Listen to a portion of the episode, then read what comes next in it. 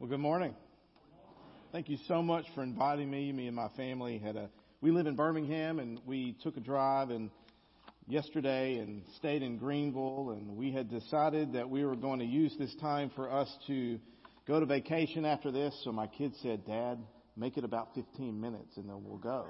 Uh, so I promise you won't be quite that short. Uh, but again, thank you so much. What a beautiful church and beautiful people and have gotten to know your pastor a little bit, just texting and calling him, and uh, just wonderful staff. And just we were greeted the moment we got here a couple of hours ago.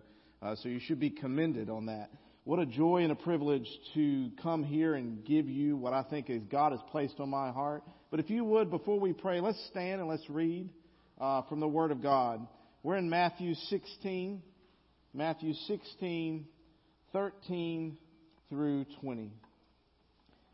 When Jesus came to the region of Caesarea Philippi, he asked his disciples, Who do people say that the Son of Man is? And they said, Some say John the Baptist, others Elijah, still others Jeremiah, or one of the prophets. Verse 15. But you, he asked them, Who do you say that I am? Simon Peter answered, You are the Messiah, the Son of the living God. And Jesus responded, Simon, son of Jonah, you're blessed because flesh and blood did not reveal this to you, but my Father in heaven. And I also say to you that you are Peter, and on this rock I will build my church, and the forces of Hades will not overpower it. I will give you the keys of the kingdom of heaven, and whatever you bind on earth is already bound in heaven, and whatever you loose on earth is already loosed in heaven. This is the word of the Lord. You may be seated. Let's pray. Father, thank you for this time together. Oh, what a wonderful privilege it is to be together and, like the deacon said, an offering, to be here freely to come. But we also know that if we weren't allowed, we would still be compelled to meet with each other because you've asked us to do so. You initiated through your Spirit the living church, and it is our duty and our pleasure to come together where you promised if we do more than two, you will be here. So you're here. We love you. We honor you. So we please ask through your Spirit that you would open our minds to understanding, your ears to hear, and ultimately our hands for your service in our communities. In Christ's name I pray. Amen. On the Alabama Baptist State Board of Missions called me three years ago. They called me out of uh, teaching apologetics. When I was younger, I had grandiose ideas of being a big philosophy professor at some university. God, 15 years later, had me at a really great place when Sammy Gilbreath called me. It was teaching seventh grade apologetics.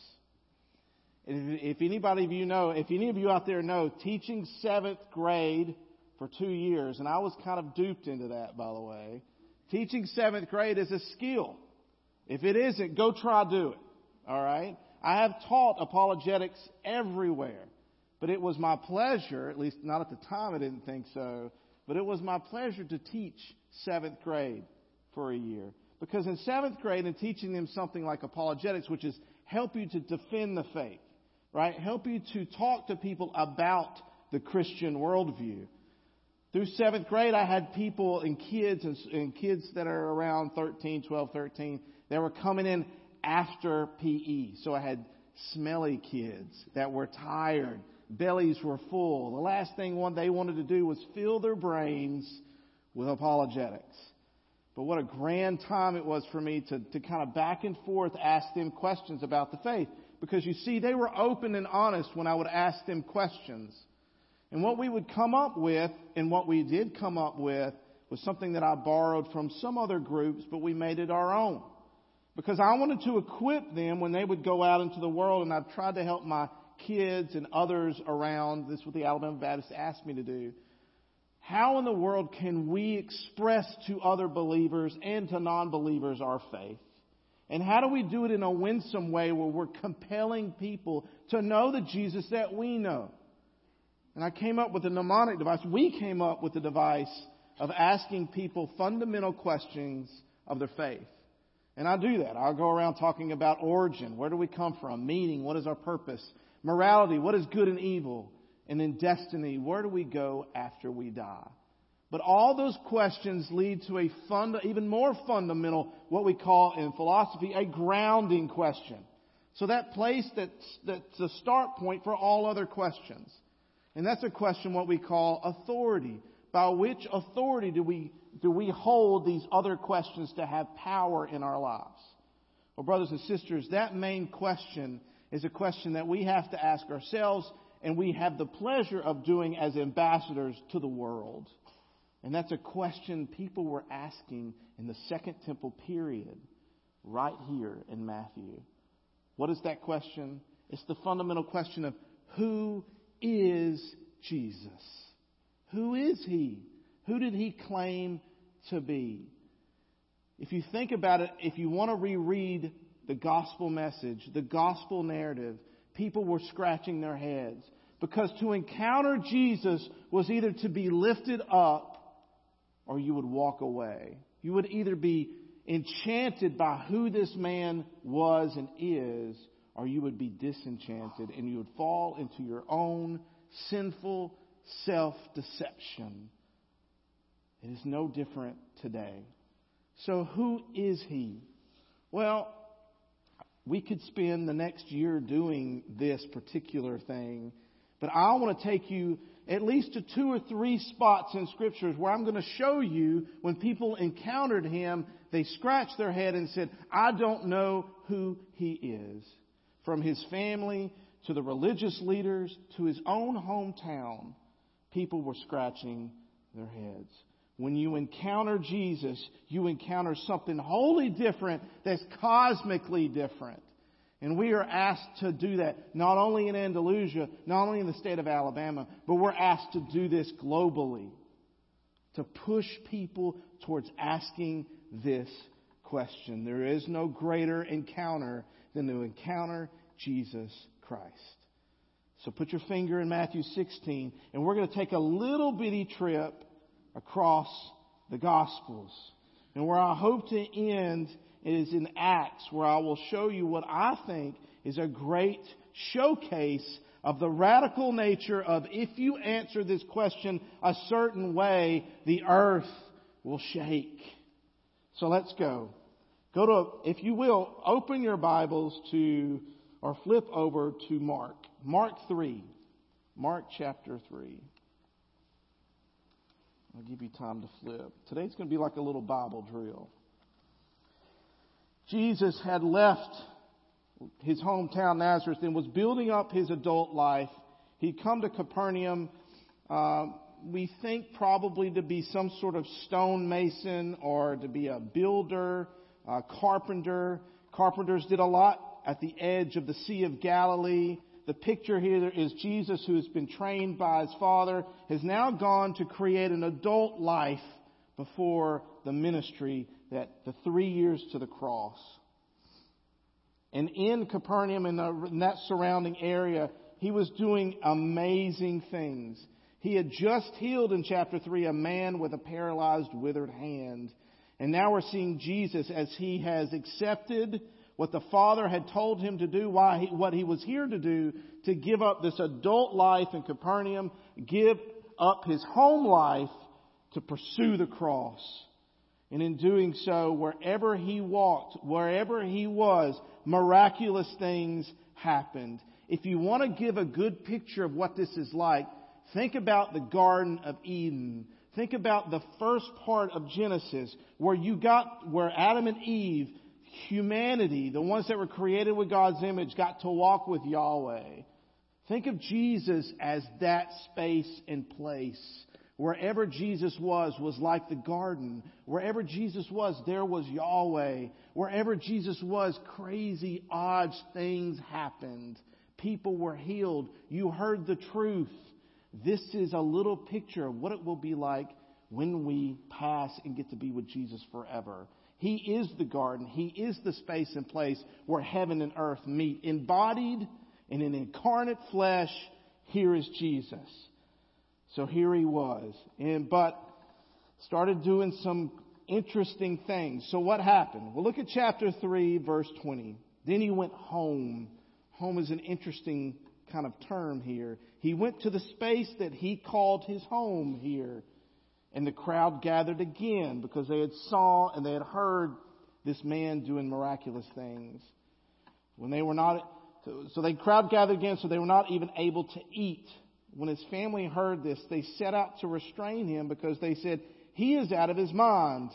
The scribes who have come down from Jerusalem said he has Beelzebub in him and he drives out demons by the ruler of demons. If you would think anybody could answer the question of who is Jesus, there are two kinds of people in this passage. One, his own family. If you want to know about Matt Burford, you go find whoever my family is and you would go ask them, who is this man? What is his reputation? What has he done?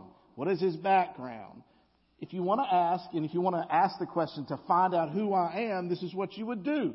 Alright, so what do we encounter here in scripture? We encounter first and foremost, he is doing these miraculous things, but his family schemed to go get him.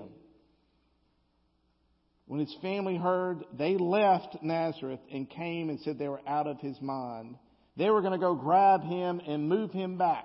Because surely Jesus is not going to give up this adult life where he's skilled as a carpenter, a future adult life where he could be profitable, he could flourish, he could have a family, but no, he's giving it all up. And he's starting to do a lot of interesting things. You can just see the hint here of his mother. His mother Mary, who had encountered all these incredible angelic things when she was younger, the virgin who gave Christ, who birthed Christ, who was his own mama, was worried about his son. You can see here like a tendency of saying, wait, whoa, whoa, whoa, Jesus, don't do what you were told, we were told you're gonna do. You're too good of a kid. You got too much promise, too much talent, too much to give to the world. Don't start mucking it up. Second Temple Judaism around this time was this really interesting trade center. It wasn't the epicenter of the world. That was in Rome, but it was important enough where people would come, all kinds of folks would come back and forth through that area. There was talks around this time of Judaism and Jews wanting to reclaim their space and place as the rightful epicenter of the world. There were all these messianic stories of other people. There were always things happening and Rome having to come and squelch these issues.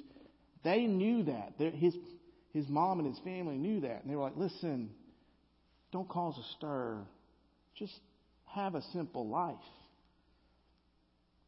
Well, what about the scribes? Here are the religious leaders.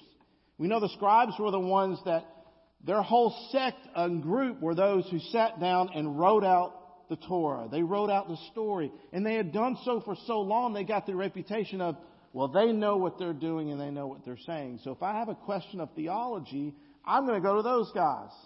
I'm going to go ask them. Surely they know the ultimate questions.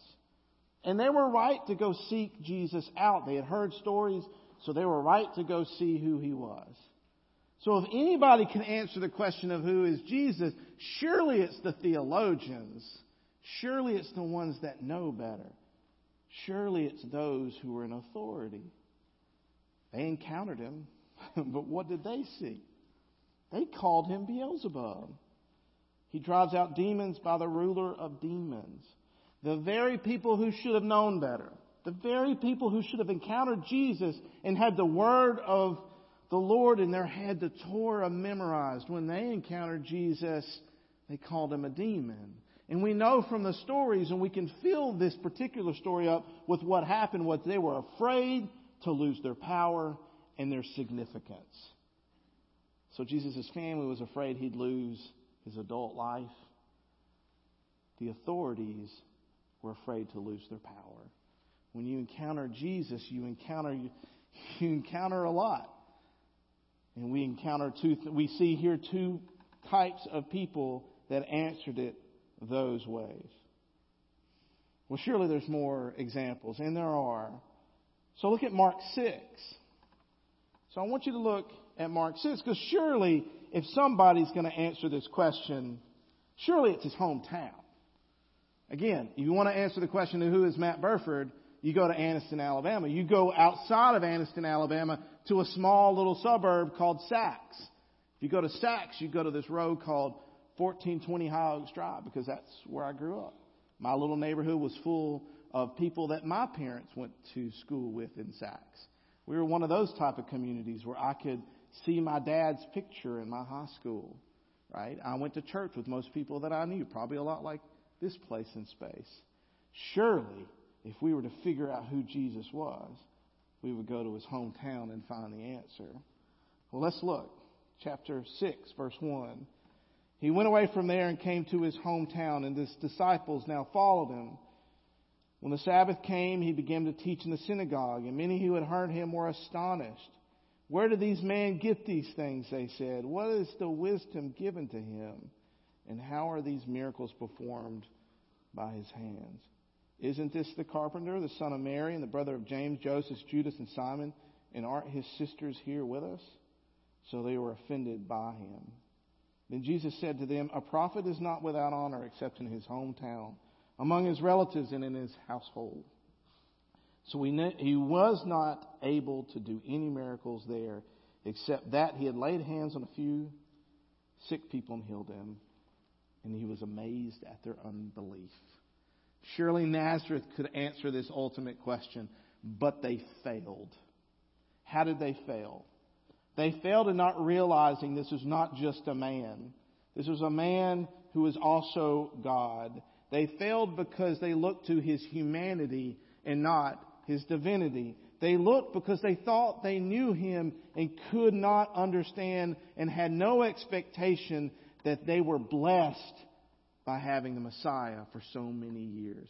Can you imagine? If I was to build a fable, if I was to create a myth during this time, I would have put Jesus in Rome. Why? Because this is the most significant place in the world. If I was to make up a story, I would not have put him, if I was going to choose that region, it would be Jerusalem, right? Because that's the epicenter, the spiritual epicenter of that world. No, he was born in Bethlehem.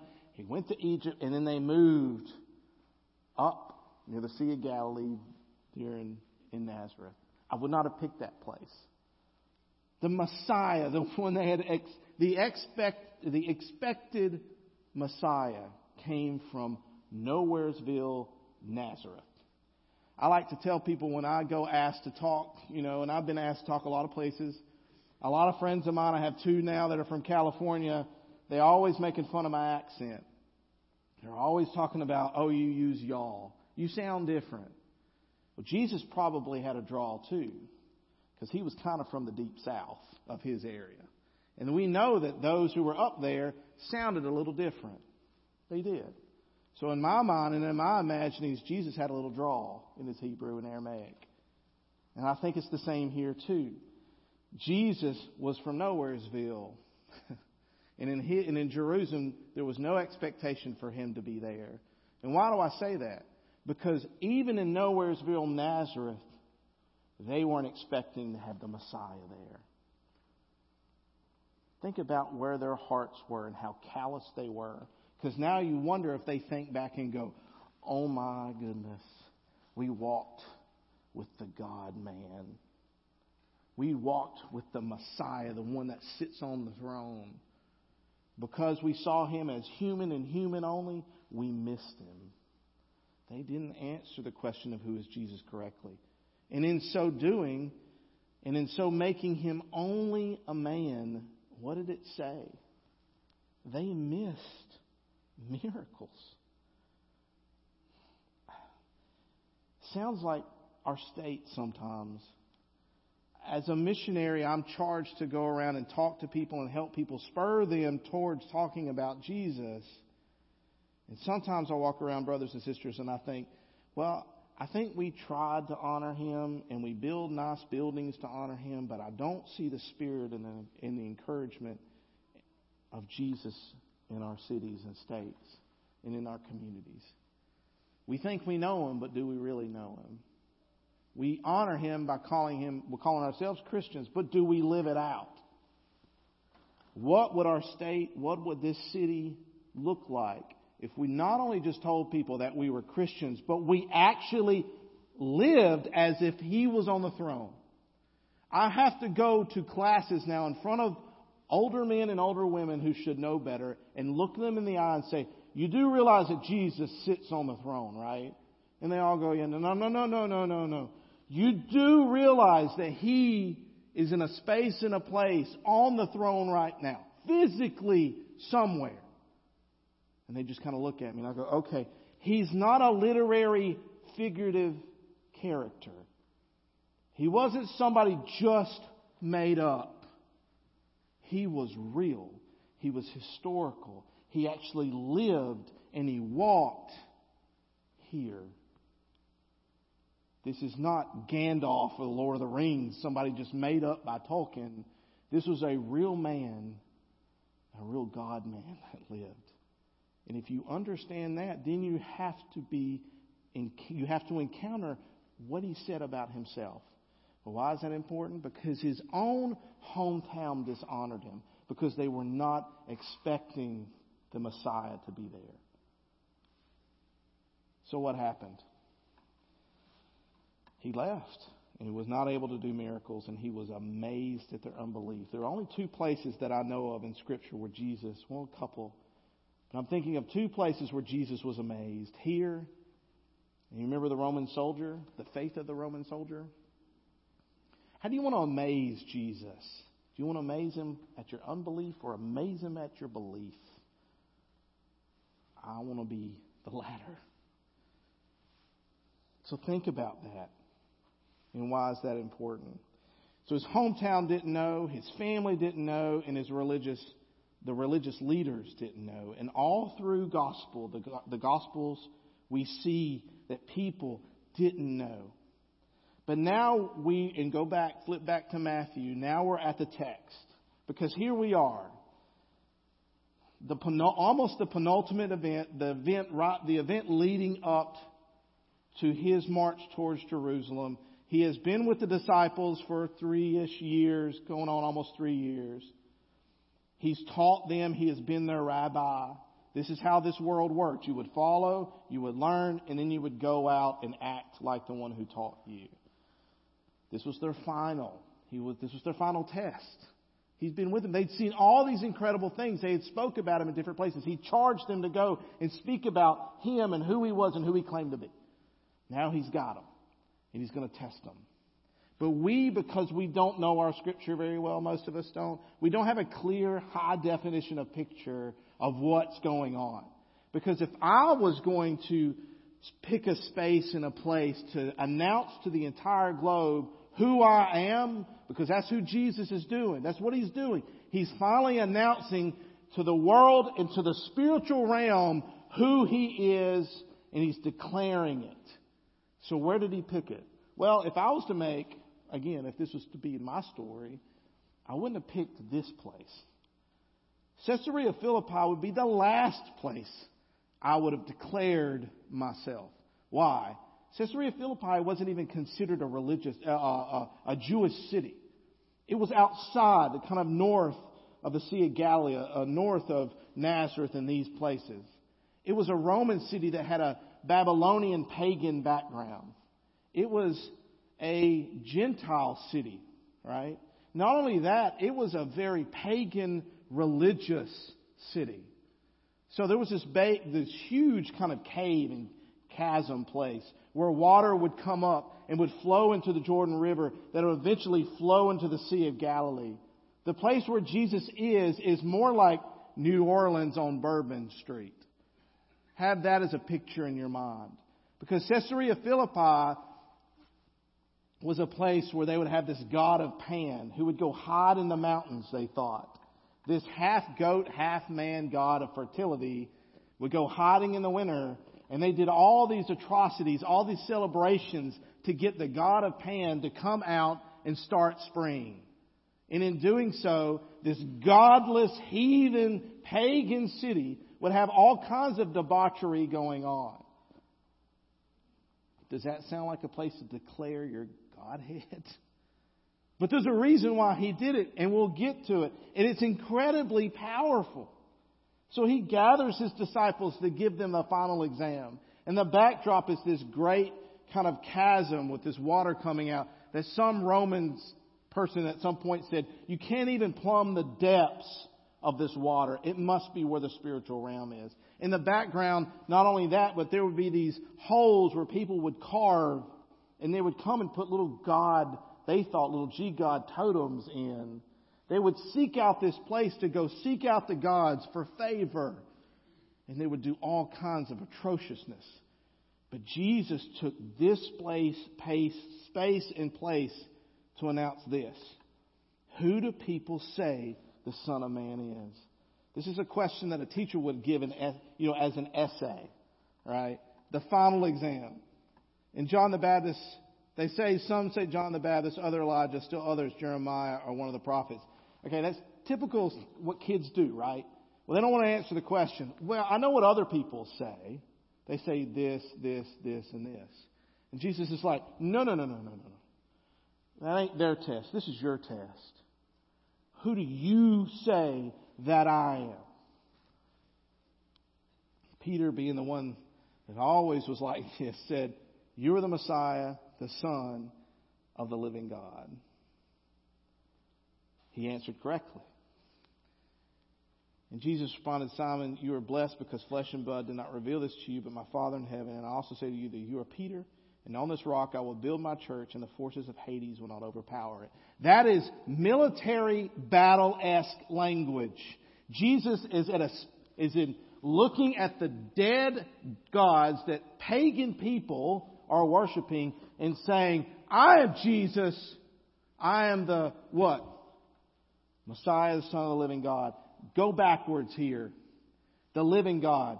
He's saying He's the Son of Yahweh, not these pitiful dead gods that do nothing for you, but the living Yahweh. And I'm the Son of the living Yahweh, which means I and I alone am situated to the Father in a way nobody else is. So don't ever get tricked into thinking there are multiple ways to get to Yahweh. There is one way to get to Yahweh. One. We have a culture here today that wants to say otherwise. Oh, just be tolerant. Right? And we want to be tolerant. We want to be gracious. But we don't want to treat ideas the same. We treat people the same, not ideas. Jesus people treated Jesus treated people with grace and dignity when it needed it. But he did not treat ideas the same way. He never did. He was very exclusive that way. So don't ever confuse being inclusive and being nice with believing whatever because this doesn't matter. Our world wants to take Christianity and put it in a place where it just doesn't matter. That's just your faith. Leave it alone. You can believe it here in church or in your home, but don't take it to the marketplace. You take it to the marketplace of your business, now you're going to be in trouble. And we're heading to a culture where it's going to get worse and worse and worse. But why should we expect anything different than Jesus and what he had to go through? Jesus is standing before all these dead gods and all these people that have built these structures, these power structures. In the background, he knows years ago, my mom and my brothers and sisters thought I was crazy the religious leaders, the Jewish leaders, are calling me the devil. But I alone am situated with Yahweh to do a purpose. I'm the Son of the living God, and I'm the Messiah. I'm the one that was promised at the very beginning to fix this whole thing. The King, the Son of the living God. No one's like him. No one. And he says it as kind of a battle to saying not even these dead things are going to matter. Because you know he's thinking about the cross. Because he's thinking once it's done, nothing's going to hold back my church. Once I initi- once it's been initiated through the Spirit and I'm raised, nothing's going to stand in the way of my church. Nothing. So as bleak and as meek and as depressed as we can get with culture, with newscasts from whoever, showing all the negative things from even from the Christian point of view when we're talking about well, you know, church growth is not what it used to be, or you know, Alabama is becoming more secular. All those things are good to know. Then let me in on a let me give you a little secret that I know from Scripture. Ain't nothing stopping Jesus. Nothing. And you're either going to get on board or you're not going to be a part of it at all. And it all depends on how you answer this question. Because nothing and not even the powers of the deep are going to overpower it. This is what Satan was afraid of. And not only that, he will send his spirit and that church that is initiated here on earth will be his vassals and be his ambassadors. So we have no excuse, young or old, zero excuse. I saw where you, you guys are going to go do a prayer thing. This should be our honor and our blessing to go out and pray for people. Because our weapons of war are not nuclear warheads. Our weapons of war are like Jesus. The power that He had that's when dwelling in us. Prayer, fasting, community, the word of the Lord. These things are our weapons, our spiritual warfare weapons. But sometimes we wield them like they're nothing. You get a church that prays, just get a church that prays, who gets together in community and devotes themselves to prayer, and see if that initial kingdom of God doesn't happen here. Because I know it will. So, Matt, you're asking, what does this church look like? Well, let's go one more place in space. Go to Acts 4. This is after Jesus, of course, was crucified and he was raised and he had left. He'd be ascended and the Spirit of the Lord came upon them in Pentecost. The church was new. The church was in an embryonic stage, but it had incredible amount of power. I ask you and I implore you to spend time in chapter 4 Chapter 4 is a good kind of view of where we are and where we should be as a church. I'm not going to go through all of it, but go home and read it. It's really, really good. Peter and John were arrested. They were facing Jewish leadership. Jewish leadership came over because they knew a lot of people had been giving over to this Jesus idea. A lot of people had answered Jesus, the question of Jesus as Messiah, Son of the living God, and it was exploding in Jerusalem and they didn't know what to do with it. So these scribes and religious leaders who had known Jesus, had followed his ministry, now were like, how do we put a stop to this weird Jewish sect? So what do they do? They take Peter and John and they go up to him and they're like, okay, fine. Just be quiet. You'll see that. They just go, we're going to let you go. Going to cause any more issues. Just be quiet on this Jesus thing.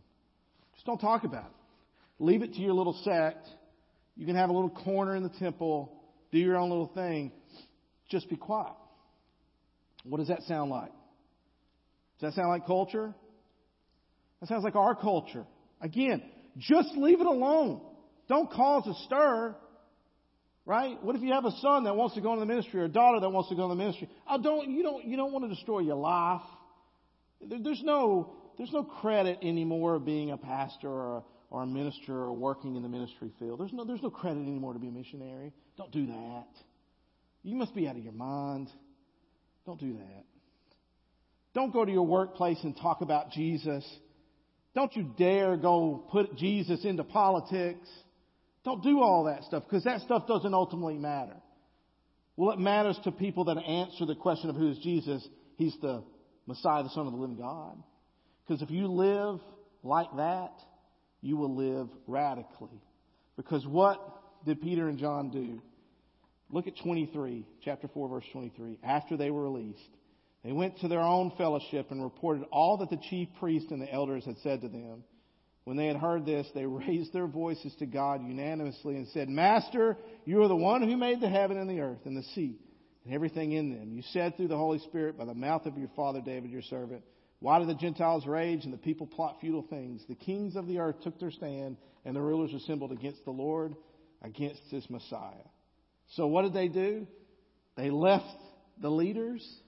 They went straight to their church and they praised for the suffering. They praised that they were released. And they worshiped and they sang and they devoted themselves to their Lord.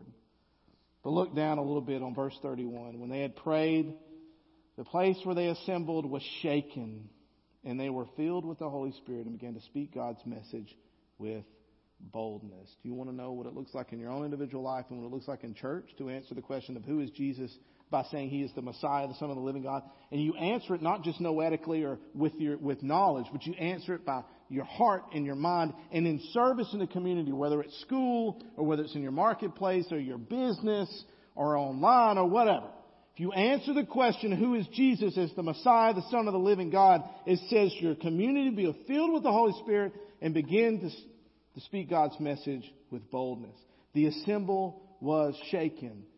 I was told by a professor of mine, don't you ever use Greek, right? You don't ever want to be one of those pastors that get up there because you can never really understand the language. But I'm going to do it. All right. Shaken here is used once before. And when it's used once, it's used at least at a place in Revelations that I find it really interesting. Because when it's used, it says here, it talks about when Jesus comes back. Because when he comes back, it says the cosmos will shake.